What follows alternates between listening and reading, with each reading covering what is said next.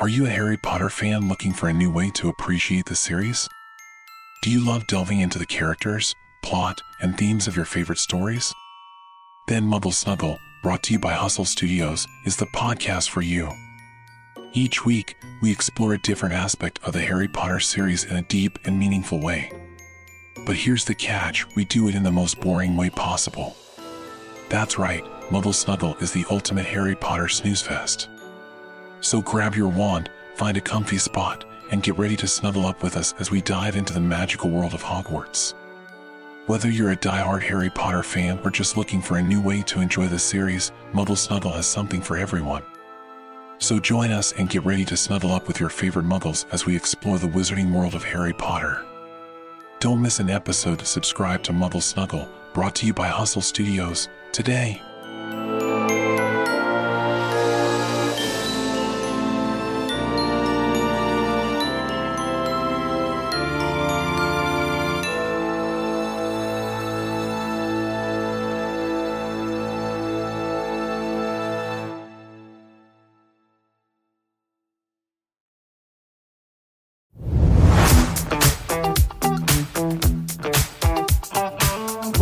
Pinoy Tagalog Sermon Podcast, your daily dose of inspiring and heartfelt Tagalog sermons from different pastors and speakers all over the Philippines.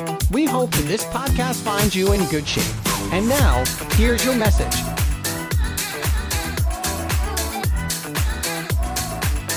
Are you ready mga kapatid? Amen. Sabi mo sa katabi mo, pakiramdam ko, babalat, babalatan ka ng Panginoon ngayong hapong ito. Amen. Kung kilala niyo po ako, hindi, hindi ko favorite ang okra. No? Hindi ako kumakain ng okra. Pero iba naman po sa inyo, sarap na sarap sa okra. Pagpalain nawa kayo ng Panginoon. Ano? Amen. And, uh, pa- pero itong, pag, itong ating pag-uusapan ay hindi steak, hindi fried chicken, okra. Hindi mo type, pero kailangan mo. Praise the Lord.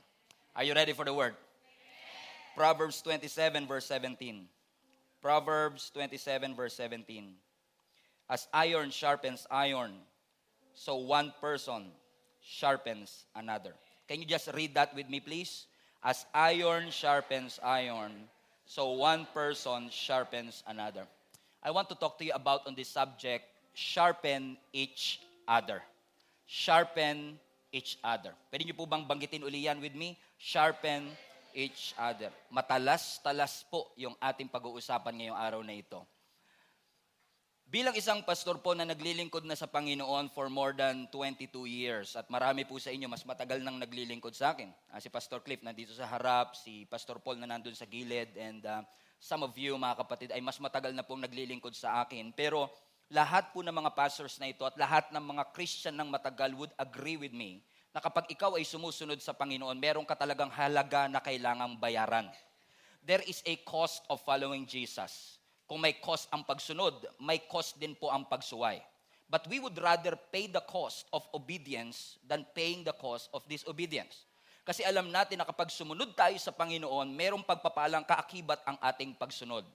Sa case ko, ang naging cost ay yung akin mismong karir, yung aking time, yung aking resources. At maaaring ang cost na inyong binabayaran ay yung sacrifice na pumupunta kayo dito every Sunday, yung sacrifice na nagko-commute kayo for example, o maaaring yung sacrifices na yung inyong pamilya ay dinadala ninyo sa church. Marami tayo mga sacrifice na binibigay at ginagawa kasi nais nating sumunod tayo sa ating Panginoon. Naalala ko tuloy si Matthew, yung isa sa mga alagad ng ating Panginoong Yesus na tax collector ang kanyang trabaho nung siya ay tinawag ng Panginoon.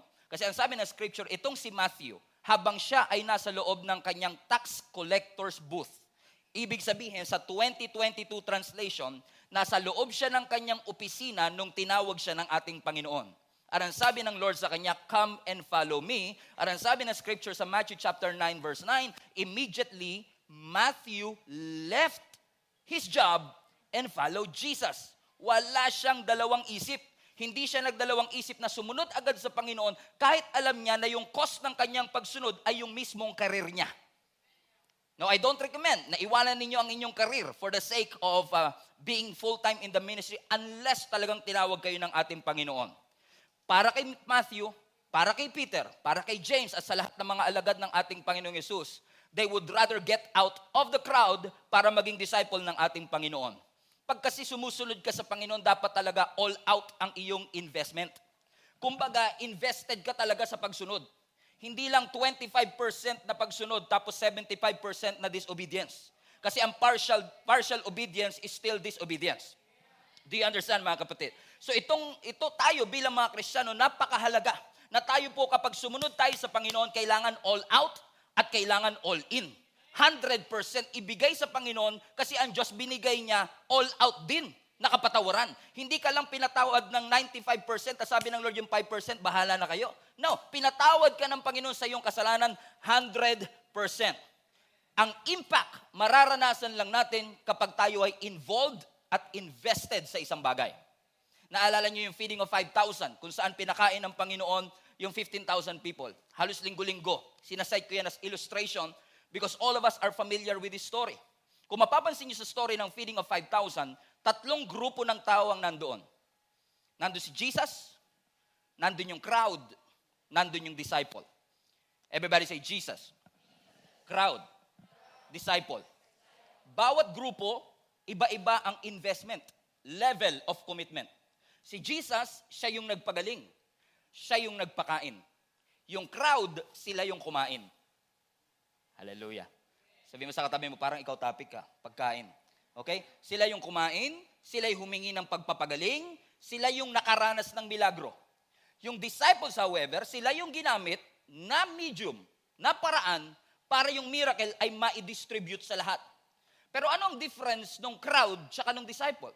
Ang difference nila, kung pag-aaralan po ninyo ang John chapter 6, makikita ninyo na oo, pinakain sila ng Panginoon at minultiply yung five loaves and two fishes. Pero nung sinabi na ng ating Panginoon sa kanila, that unless you eat my flesh and unless you drink my blood, wala kayong parte sa kingdom ng Panginoon.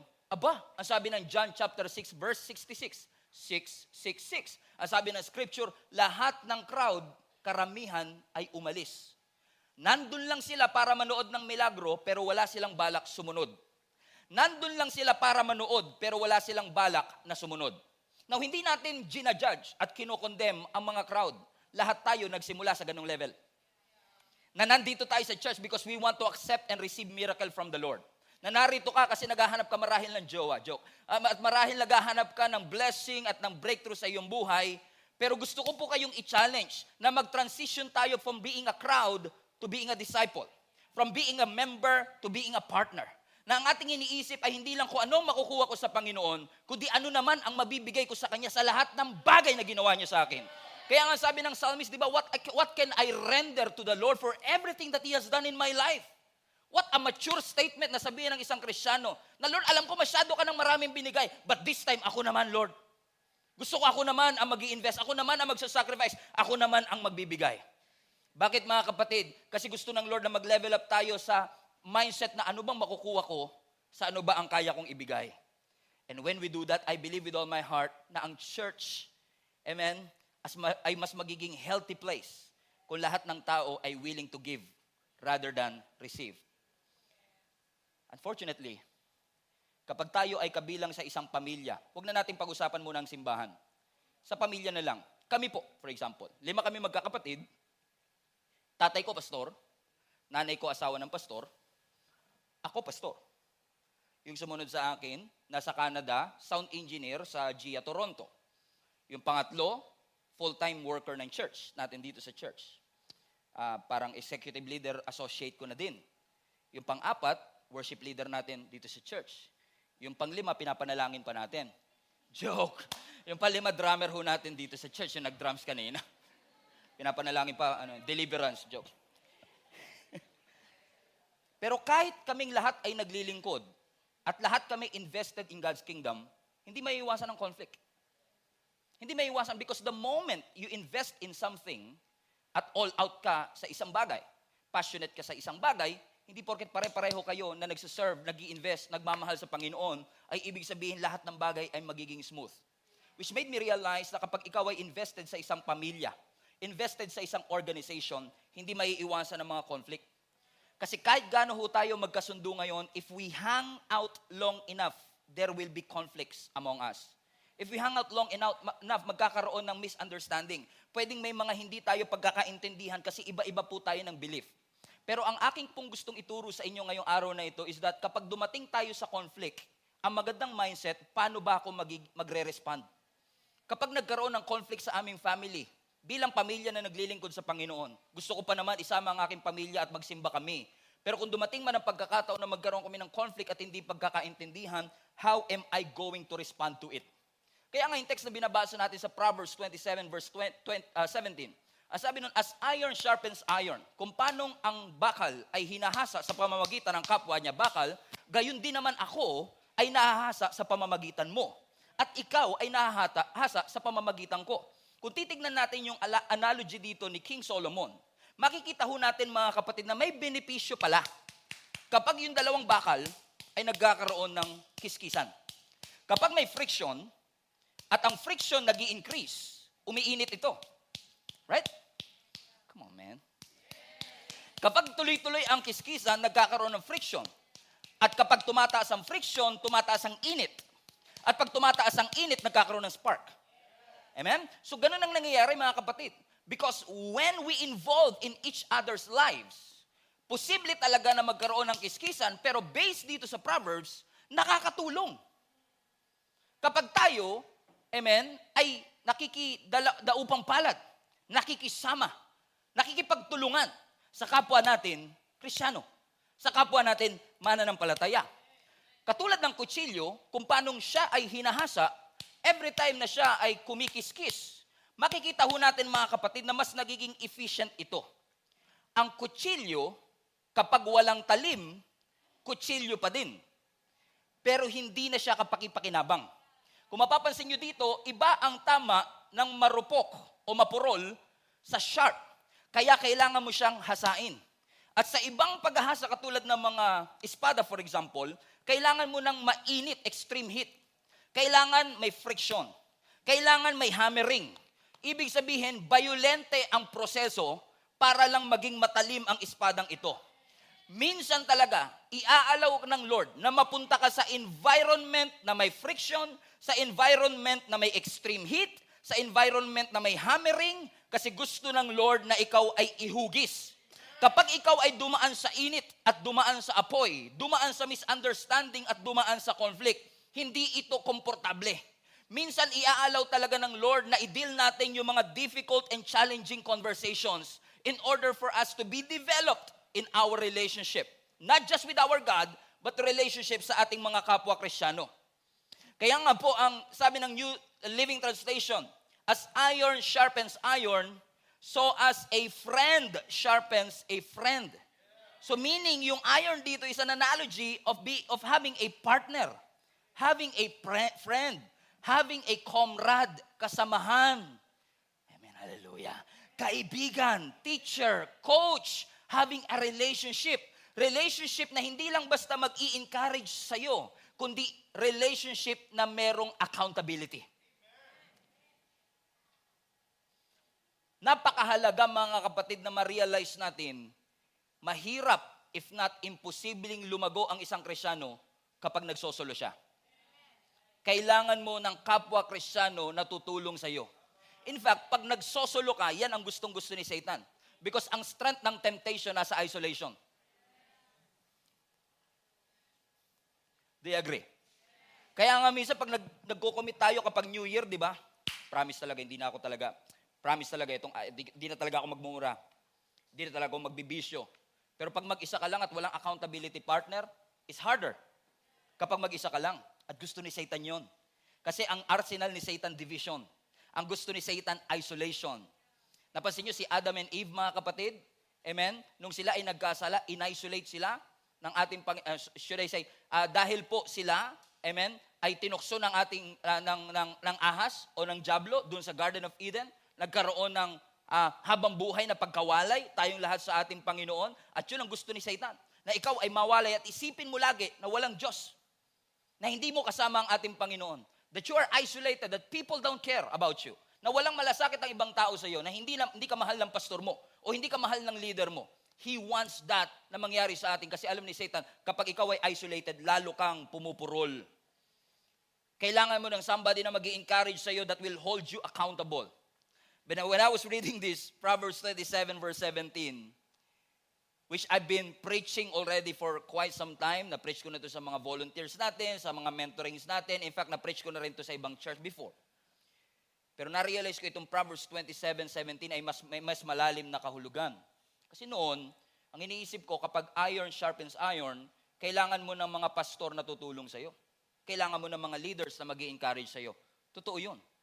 Pero kung, kung, kung kayo po ay pamilyar, ang iron, kapag kinikiskis sa kapwa iron, nakakahasa, pero may mas maganda pang way para mas tumalas ka. At hindi kapwa bakal sa bakal yun.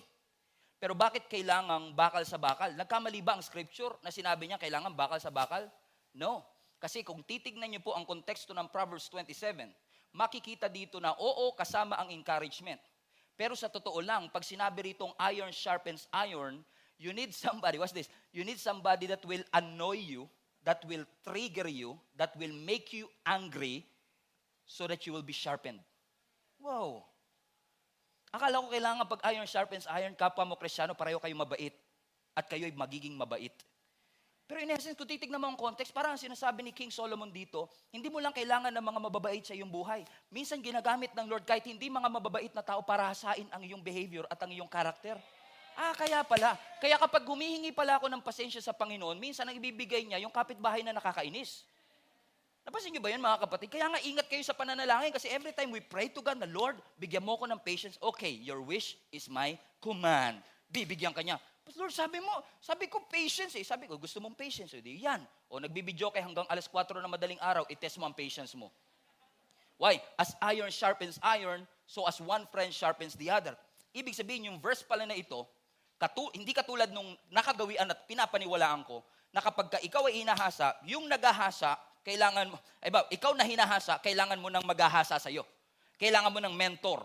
Kailangan mo ng teacher. Kailangan mo ng coach. Pero dito sa verse na ito, kung lalaliman ho natin yung ating pag-aaral, makikita nyo na sa iron sharpens iron, mutual ang benefit. Yung nagahasa na ikinabang, yung hinahasa nakikinabang din. Ibig sabihin mga kapatid, merong mutual benefit in making others better. So when we fellowship with each other, ang benefit hindi lang si pastor. Hindi lang din kayo ang nagbe-benefit. Both of us nagbe-benefit. When we fellowship, when we pray together, Amen. When we worship together. That's why it's very important that you come to church. In person man or online. Do your best to attend every Sunday. Kasi may mutual edification. May mutual benefit kapag tayo ay nagpapalakasan sa isa't isa. Minsan, kung gusto nating mapabuti, ang gusto natin, Lord, tanggalin niyo po yung mga mga kaguluhan sa buhay ko, tanggalin niyo yung mga mga ano, Lord, kung pwede lang yung mga kampo ni Satanas, Lord, pagtatanggalin niyo na sa langit, at masyado namang mabait, sama niyo na po sa langit. Ah, yung, kay gusto natin yung kaibigan na lagi lang magsasabi ng mga mabubuting bagay sa ating, correct? Amen? Pero minsan yung mga kaibigan natin na nagsasabi ng totoo, minsan kalaban natin to. But I, pero I've lived long enough and I've been serving the Lord long enough na minsan ginagamit ng Lord yung mga tao na minsan magsasabi ng words na irritating, pero minsan yung sinasabi nila irrigating. Nakaka-irritate, pero kung titignan mo, it irrigates your life. Nakakatulong ito sa iyo as iron sharpens iron, so as one friend sharpens a friend. Ibig sabihin, kailangan mo ng mga relationship that will sharpen you for now and will sharpen you for next. Those kinds of friends, those kinds of relationship. Bakit? May mutual benefit, may mutual advantage kapag tayo ay nagsasama-sama. Anong ibig sabihin nito? Siguro ang bottom line lang gusto sabihin ni Lord ngayon, you cannot sharpen yourself. Hindi mo kayang hasain ang iyong sarili. In Genesis, the Bible says that it's not good for a man to be alone. In the early church, kung titignan nyo kung bakit lumago ang early church, ang sabi ng scripture, they devote themselves together. They pray together. They fast together. They worship together. Lahat yan corporate activities. Hindi solo-solo. Kundi pami-pamilya, sama-sama, kasi alam natin mga kapatid, may strength, may lakas kapag tayo ay nagsasama-sama. Hindi mo man lagi gusto ang iyong kasama, hindi mo man gusto ang ugali ng kasama mo sa church, hindi mo gusto ang kulay ng buhok niya pag umaatin sa church, hindi mo gusto kung saan ka pinaupo ng usher ngayon. But as iron sharpens iron, so as one friend sharpens the other.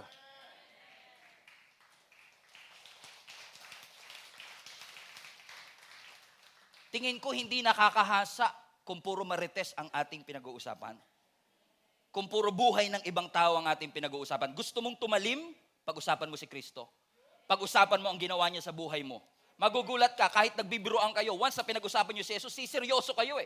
Kasi lahat tayo mapapaiyak sa lahat ng bagay na ginawa ng ating Panginoon. Do you agree? Kailangan mo ng conversation that talks about Jesus. And by the way, kapag lagi niyong pinag-uusapan si Lord at ang kanyang salita, lagi yang kapakipakinabang. Lagi. Sure yan. Kapag meron kayong relationship, groups, churchmates, na wala kayong pinag-uusapan kundi si Jesus at ang kanyang salita, lagi po yang kapakipakinabang. Both of you will benefit. Yung testimony niya, siya yung nakaranas, pero ikaw na sineran, ikaw din na napuspos. Ikaw din na pagpala. Bakit? May mutual edification. May mutual benefit kapag tayo ay nag-uusap ng patungkol sa salita ng Panginoon. Siguro kaya hindi ka pakipakinabang kasi ang tagal nag-usap pero hindi pinag-usapan ng Panginoon. as iron sharpens iron, so as one friend sharpens the other. Tapikin mo nga katabi mo, patulog na siya eh. Wag na wag po natin pababayaan. Wag na wag natin pababayaan ang mga iron sharpening moments ng ating buhay mga bagay na inalaw ng Diyos, inalaw niyang maranasan mo para hasain ka sa iyong pananampalataya. And as we come together and as we step into each other's lives, we have to watch out for our unity. Everybody say unity. As iron sharpens iron, so as one friend sharpens the other. Unity is very important in the body of Christ. Unity is very important in the family, in an organization, in a company. Dapat nagkakaisa kayo sa isang vision. Dapat nagkakaisa kayo sa isang purpose, sa isang pangitain. Hindi pwedeng kanya-kanya ng vision. Lahat may pangarap, pero dapat isa lang ang vision. Kasi once na naging dalawa ang vision, nagiging division. Nagkakaroon ng pagkakawatak-watak. Pansinin niyo po, sa salitang community, nandun yung unity. Kasi ang ibig sabihin ng community is common unity. Ang ibig sabihin ng, ng, ng unity is, uh, community rather, is to have unity, amen, to have a state of oneness to have a state of harmony. Nandun ka sa isang tagpo na kayo ay parang marami, pero isa. And having a unity is hard work. Keeping the unity is even hard work. Sa pamilya na nga lang, di ba? Lagi na nga tayong magkakasama, minsan iwa-iba pa, watak-watak pa. Sample na lang, sa papanooring movie sa Netflix, sa papanooring palabas o pelikula, Minsan, yun na lang, hindi pa rin tayo magkasundo. Eh, ganoon naman talaga, Pastor. Totoo naman. Bakit? Gusto ng Lord na tayo magkaroon ng pagkakaisa. Unity is good. And unity is God's will. Oh, how good and pleasant it is when brethren dwells together in unity. Wala, walang Bible reader. Hallelujah. Praise God. When, when brethren dwells together in what? In unity. At huwag kayong matakot mga kapatid. Na porket may unity, ay pastor, kulto na yata tinatayo natin kasi kailangan mag-iisa tayo. Hindi. Hindi po, po, hindi po porke may pagkakaisa, kailangan pare-pareho ang gusto. Hindi porket sinabi natin, ah, ang Gia Kamanaba ay united, lahat kami gusto ng pizza. Lahat kami favorite pizza. Hindi porket may unity, pare-pareho kayo ng gusto. Ang ibig sabihin lang ng unity, you learn to agree to disagree. At ang ibig sabihin ng unity, admitted sa iyong kaisipan at sa iyong puso, na kapag ikaw ay mag-isa, mahina ka, pero kapag kasama mo ang, ang pamilya, mas malakas ka. Amen? Yun yung gusto nating ipahiwatig sa atin mga kapatid. At even ang ating Panginoong Yesus have prayed, na nalangin siya na magkaroon ang simbahan ng pagkakaisa. Tingnan niyo po ang John chapter 17 verse 20 to 21. My prayer is not for them alone. I pray also for those who will believe in me. Sino po dito ang naniniwala sa ating Panginoon? O ipinapanalangin ka ng Panginoon ipinalangin tayo ng ating Panginoong Yesus. Ano ang kanyang panalangin? That all of them may be one. One. That all of them may be one, Father. Just as you are in me and I am in you, and may they also be in us, so that the world may believe that you have sent us. Ang desire pala ng ating Panginoong Yesus, ang kanyang mga anak ay lumalakad ng may pagkakaisa. Nga lang minsan, pag nagkaroon ng conflict, pag nagkaroon po ng hindi pagkakaintindihan, minsan mas concern pa tayong maging tama kesa maging isa.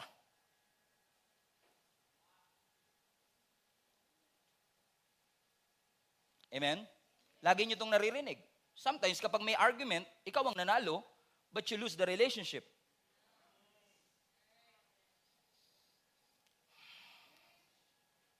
Fourteen years sa pagkakaibigan, nasira dahil sa halaman na natapakan. Unity and having this atmosphere and having this attitude of unity is coming together to form something bigger. Lahat po tayo may kanya-kanyang strength. Lahat po tayo ay may kanya-kanyang weakness. Taas po lahat ng kamay ng lahat ng may mga strength and weaknesses. Taas kamay lahat ng may strength and weaknesses. Praise the Lord. Walang robot. Amen? At ang unity nagsisimula kapag na-recognize natin mga kapatid na mas makaka-accomplish tayo ng maraming bagay kapag magkakasama tayo. Iba-iba man ang ating mga ugali, iba-iba man po ang ating ang pagpapalaki sa atin. Inihikayat tayo ng ating Panginoon ngayon as iron sharpens iron. In order for us to sharpen each other, you have we have to have that attitude and the spirit of unity in our church. Amen. Well, after all, hindi lang naman tayo body of Christ, iisa lang yung kalaban nating lahat. Si Satan. Hindi yung katabi mo, naman. Nating kakagay. Si Satan, ang kalaban natin. Amen? Lahat tayo, galit tayo sa ginagawa ni Satan sa ating pamilya. Lahat tayo, galit tayo sa ginagawa ni Satan sa ating uh, career, sa ating health. Galit tayo lahat dyan. At pare-pareho tayo ng kaaway. At alam niyo ba, kapag pare-pareho kayo ng kaaway, meron niyang unifying effect. Pasin niyo, kapag ka, kahit hindi kayo masyadong magkakilala, pero kung pareho kayo ng kaaway, nagkakasundo na rin kayo. Hmm, may unity na kayo eh, pre. Pabagsakin na natin itong batang to eh.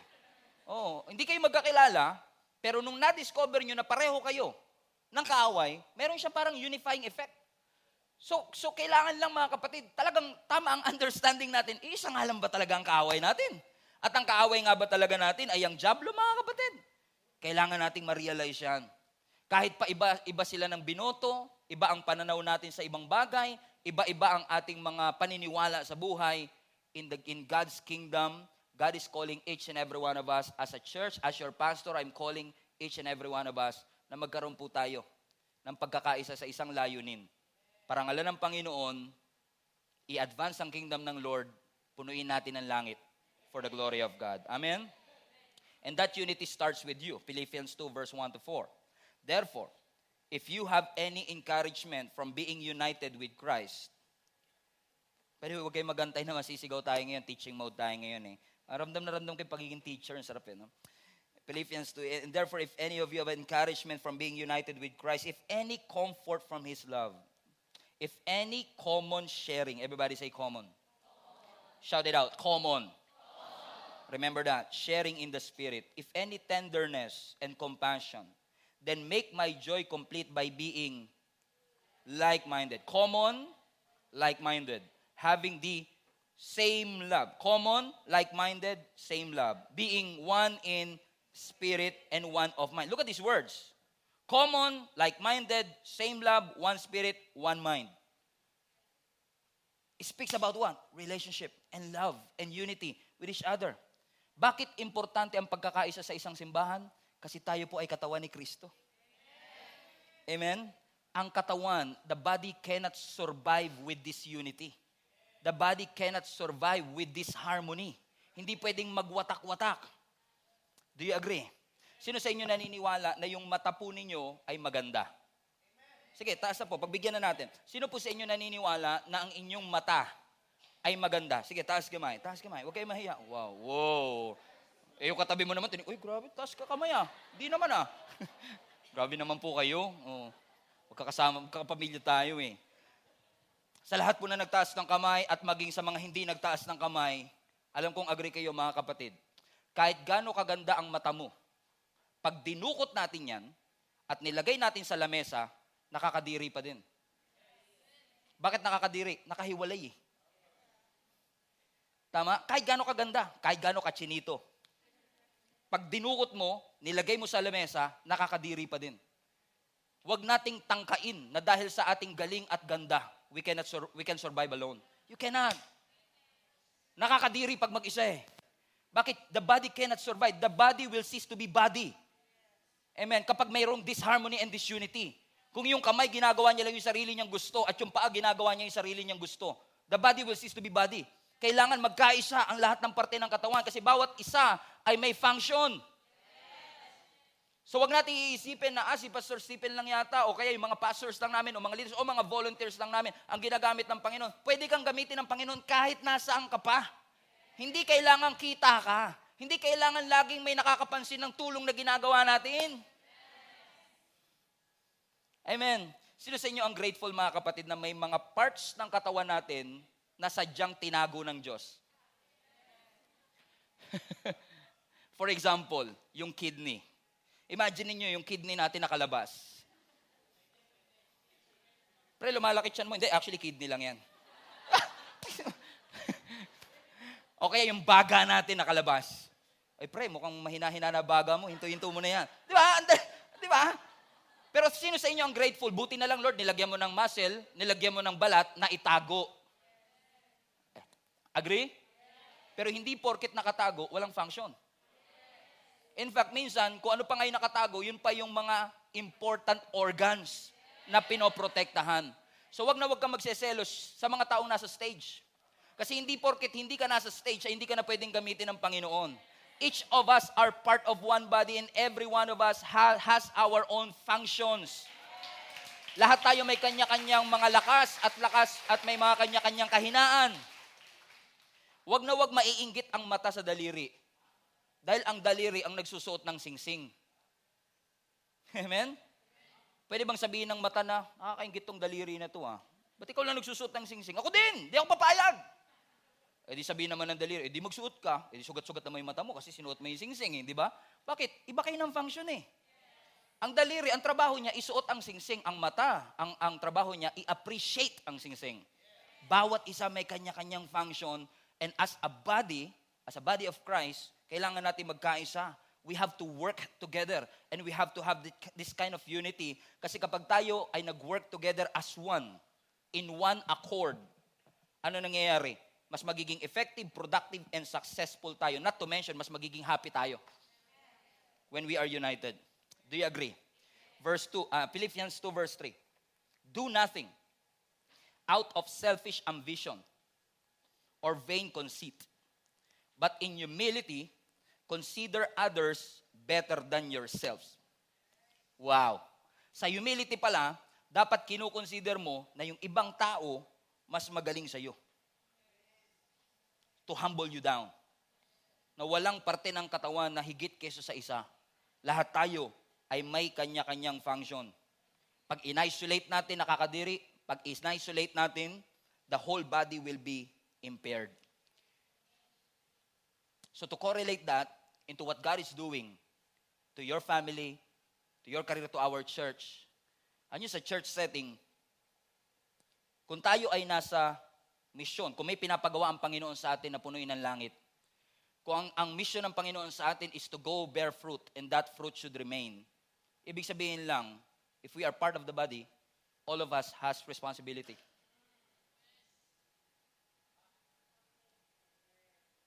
Do you agree? Kaya nga sa mga magulang, hindi ko ini-encourage na para lang maghugas ng pinggan po ang anak ninyo, kailangan yung bigyan ng 20. Bakit? Hanggat parte ka ng pamilya, may responsibility ka dapat. Tapikin niyo po ang anak ninyo, sabihin mo, ikaw tapik ni pastor. Amen? Bakit? May mission eh. May pinapagawa. Grabe ah. Okay, pastor, preach it! Bakit? Lahat tayo may mission and every one of us is responsible. Ibig sabihin, pag tayo ay kabilang sa pamilya, kabilang tayo sa simbahan, hindi lang basta personal preference at personal agenda. Ano yung gusto ng Lord mangyari? Yun yung lalakaran natin. Kasi kung si Pastor Stephen lang masusunod, wag na tayo mag-global fan meetup, nakakapagod. Wag na tayo mag-share ng gospel. Tayo-tayo na lang, mas close pa tayo. Mm. Di ba? Tapos wag na tayo uuwi. Di ba? One year na tayo nandito. Pastor, magamit ka naman. Ayun yun, magiging close tayo sa isa't isa para pagdating natin sa langit, oh, hi, hello. Tagal-tagal tayo na magkasama. Alam mo ba, guess what? For eternity tayo pa rin. Di ba? Nagiging, pero hindi. Merong God-given vision na binigay sa Gia community 40 plus years ago. Ano yon? John 15, 16. You did not choose me, but I chose you to go bear fruit and that have fruits remain. Therefore, kahit hindi convenient sa akin mag-share ng gospel, I have to. Because I'm part of the family. Kailangan kong tulungan na may advance ang vision kasi parte ako eh. And everyone, every missionary has responsibility. Do you agree? Sa pamilya, ganun din ano? Kailangan tulungan. Hindi naman tayo papayag na si tatay lang lagi, si nanay lang lagi. Sino po sa inyo mga magulang natutuwa kayo kapag po yung anak ninyo walang ginawa buong maghapon kundi umupo lang sa sopa, mag-computer, mag-Netflix? O ayaw nila na mag-game. Pastor, tar, kanina pa sugatan tong anak ko eh. Amen? Hindi po pwedeng si tatay lagi. For example, can, can you just uh, do this with me? Do, do this with me? Okay, try natin. Lakasan nyo. Pinakamalakas na kaya ninyo. Go ahead.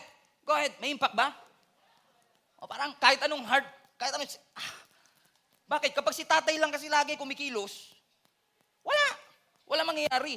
Kahit anong effort niya, yung impact, limited. Kaya dapat si tatay tinutulungan ni nanay. Go ahead.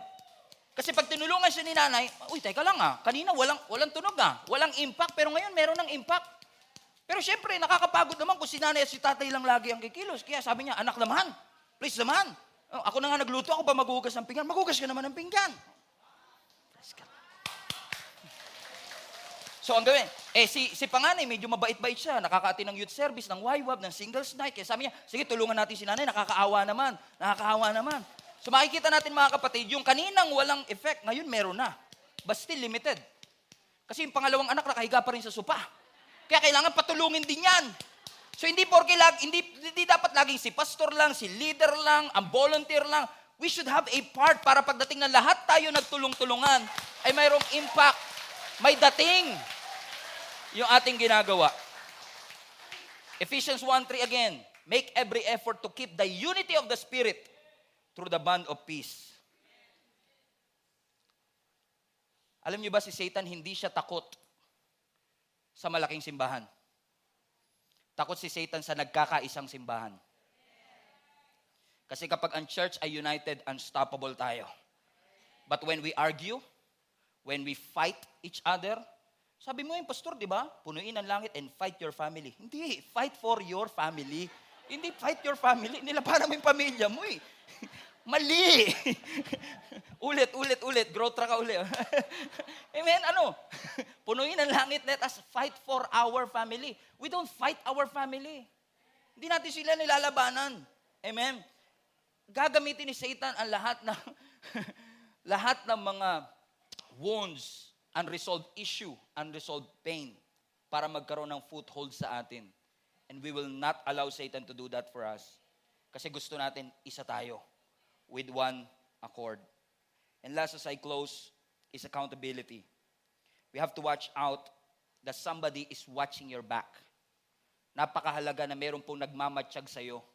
May mga taong nandyan para hindi lang i-encourage ka, kundi para paalalahanan kang mali na yata iyan kapatid.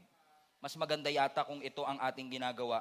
1 Thessalonians 5.14 We urge you, brothers, admonish the idle, encourage the faint-hearted, help the weak, everybody read, and be patient with them all.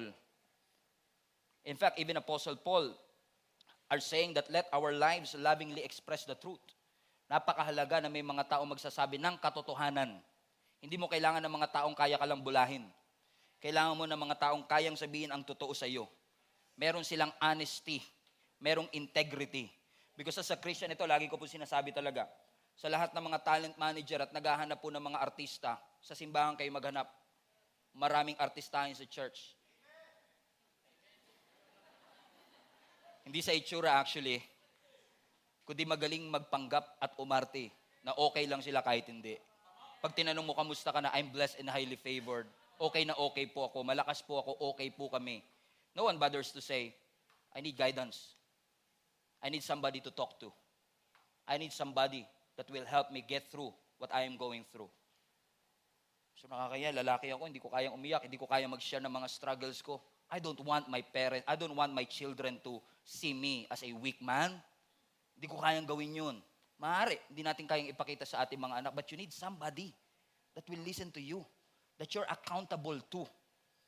Mga tao na mapagsasabihan mo at pagsasabihan ka sa mga bagay na dapat ituwid po sa ating buhay. So my advice and my encouragement to all of you, let's just let us just let us not just focus on the Sunday worship experience, which is a good thing. Na nakakarinig tayo ng mga preachings and, and sermons are catalyst to change. Ginagamit ng Lord dyan para tayo ay magkaroon ng pagbabago. But in my opinion and in my own experience, ang tunay, nagbaba, ang tunay na pagbabago nangyayari sa conversation. Pag mayroong pag-uusap, pag mayroong accountability partner, pag, pag may mga tao na nag encourage sa iyo sa mga panahong hindi mo na kayang makasurvive sa mga pagsubok na dinadaanan natin. Kasi kahit gaano tayo kalakas, ka-talented, ka-gifted, even your strength will become your weakness if left unchecked. Kung hindi siya machi-check, kung hindi ka kakausapin, kung hindi mapagsasabihan, kung walang magiging honest at totoo sa iyo. We will just go to church with a hypocrite mindset I, that I have it all together. Matagal ng Christian, pero yung integrity natin is still broken. And integrity is not being 75% honest. Integrity is being 100% honest. Because partial honesty is still dishonesty. And that's why we need somebody na pwede natin mapagsabihan ng totoo, yung kaya mong iyakan, That's why in the church, we have this what we call small groups, link-up groups. Every Sunday after service, kung wala po kayo namang importanting-importanting gagawin at hindi naman po urgent na urgent, maglaan po kayo ng 10 minuto after the service. Meron tayong ginagawang bilog-bilog or link-up groups kung saan nagsishare tayo ng ating thoughts, natutunan. I, I, I guarantee you, it's going to help you. Makakatulong po ng malaki sa inyo. So if you don't have any link-up groups right now, I want to encourage you to stay after the service for the next 10 to 15 minutes. Just stay in your seat and somebody will approach you. Yung mga, mga team natin, mga leaders natin will approach you. And you can find uh, those people na kaedad mo, pareho kayo ng gender, so hindi ka mahihiya na i-share ang inyong mga struggles. Kasi kahit tatay nag struggle kahit nanay nag struggle tahimik lang. Hindi lang si Mark ang tahimik, pati mga nanay at tatay tahimik din. Lahat tayo nag struggle But we thank the Lord kasi dito sa simbahan, this is a safe place for us to open up, share our thoughts, share our beliefs. Sabihin natin kung anong ating mga natutunan so that these people will, is going to mentor us. Ang goal po ng simbahan, hindi lang magparami. Ang gusto natin, healthy. Healthy tayo spiritually and healthy tayo emotionally. And uh, I just want to take this opportunity para humingi na rin ng tawad for those people who have been hurt and offended by this church. We're trying to do the best that we can. We're a family, no? Uh, we are trying our best na, na magawa ang pinapagawa ng ating Panginoon. Obviously, there are some people that felt neglected, they felt like they don't belong, felt like um, they cannot grow in this church and all of these things. But, but I want to encourage us to find somebody. Kung hindi itong church na ito, find a church Amen, that will help you grow in your faith. Makakatulong sa iyo para mapa, mapalawig mo ang iyong pananampalataya sa Panginoon. Hebrews chapter 10, let's, let us think of ways to motivate one another to acts of love, to good works, and let us not neglect our meeting together as some people do. Everybody read this with me. But encourage one another, especially now that the day of His return is drawing near. Amen? Ang pamilya messy, ang church messy din. Ang ministry messy din. Because the church is not perfect. And so are we. Kaya kung naghahanap man po kayo ng perfect church, public service announcement, wala kayong makikita. Kasi once na makita mo yung perfect church at sumama ka dun, hindi na sila perfect dahil sa'yo. Because we are imperfect. How can you expect the church to be perfect kung punong-puno ito ng mga taong imperfect? That's what make, that's exactly what makes the church beautiful. Amen? Kasi alam natin na sa, sa pamamagitan ng ating pagsasamahan, nagkakaroon tayo ng palakasan. May interaction, Magkakasakitan minsan, magkakapikunan minsan, may magagalit minsan, may madidiscourage minsan, pero hindi hindi natin susukuan ang ating pamilya. Amen? We are family. Minsan dysfunctional, kasi si Adam and Eve nga, yung first family, dysfunctional din eh. Pero maraming salamat sa Panginoon. Kahit hindi tayo perfect, perfect, we are trying to serve a God who is perfect. Mga pastors ninyo, si Pastor Stephen and si Pastora Jenny, hindi rin po perfecto. We are just normal people trying to serve a perfect God. Trying to preach the perfect word of God. And together, I would like to encourage you, samahan nyo kami na patuloy nating i-advance ang kingdom ng ating Panginoon. Patuloy nating lakaran ang pinapagawa ng ating Panginoon. Alam nyo, ang goal ng simbahang ito, hindi lang po kayo basta maging worker o volunteer ng simbahan. More than that, we don't just want you to go to trainings and be part of the link up group, get water baptized, para maging volunteer kayo one day. Ang ating gusto, ang tunay na discipleship, hindi ka lang basta maging worker ng simbahan o volunteer ng simbahan. Ang tunay na discipleship, maging mabuti kang nanay, maging mabuti kang tatay, maging mabuti kang empleyado, maging nation leader ka one day. Ako na, naniniwala, yun yung tunay na discipleship. It involves the holistic uh, part of our life, hindi lang yung ating spiritual life. So that's what we are trying to do mga kapatid sa, sa tulong ng ating Panginoong Yesus for us to become a better version of ourselves so that God will be pleased and God will be glorified sa ating mga kanya-kanyang buhay. Amen? Let us pray. Father, today, we just want to say thank you. At patawarin niyo po kami, Panginoon, sa mga pagkakataon na yung comfort namin ang nagpapahinto sa amin para kami ay mag-grow. Patawarin mo kami sa maraming beses, Lord God, na nawalan po kami ng sense of urgency. At nakalimutan namin that people are dying without Jesus. And that you have called us, Lord God, and you have set a purpose for us na gawin po namin. Gisingin mo ang aming natutulog na kaluluwa ngayong araw na ito. At hayaan mo, Panginoon, na ang bawat isa sa amin ay magkaroon po ng desire at decision to grow, to level up, and to mature. Hindi po namin alam minsan kung saan kami magsisimula. Hindi namin alam, Lord God, kung paano namin ito gagawin. Pero naniniwala kami sa tulong at karunungan mo, O Diyos. Sa tulong ng aming mga kasama sa simbahan, sa tulong ng aming mga leaders, sa tulong po ng aming mga pamilya. Lord, ang aking panalangin, magawa po namin ang lahat ng bagay na gusto mong ipagawa sa amin. Lahat ng may purpose, Lord God, sa kani-kanyang mga kumpanya, sa kanya-kanyang mga negosyo nila, sa kani-kanyang mga endeavors nila sa buhay, ang aking dalangin, O Diyos, ang bawat isa ay patuloy mong hipuin right now. Right where they are. Even those who are joining us online, God.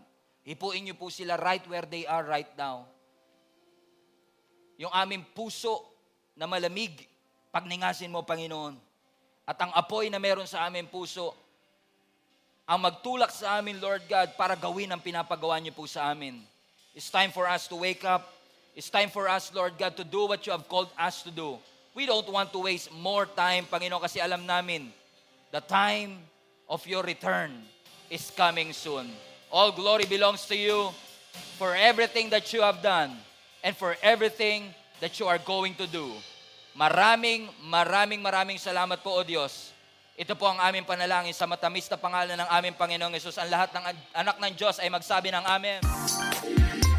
Thank you for listening. We hope that you enjoyed today's episode. Don't forget to share and subscribe to this podcast for more. God bless you all. Until next time.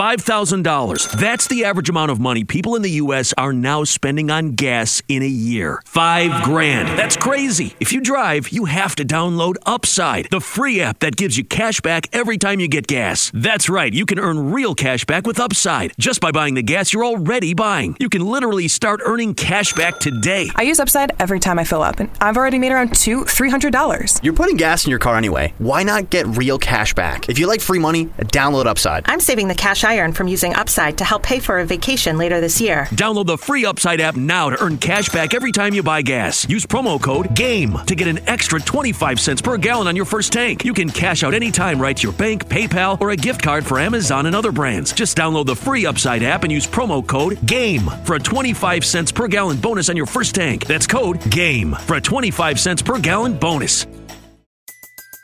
Everybody in your crew identifies as either Big Mac Burger, McNuggets, or McCrispy Sandwich.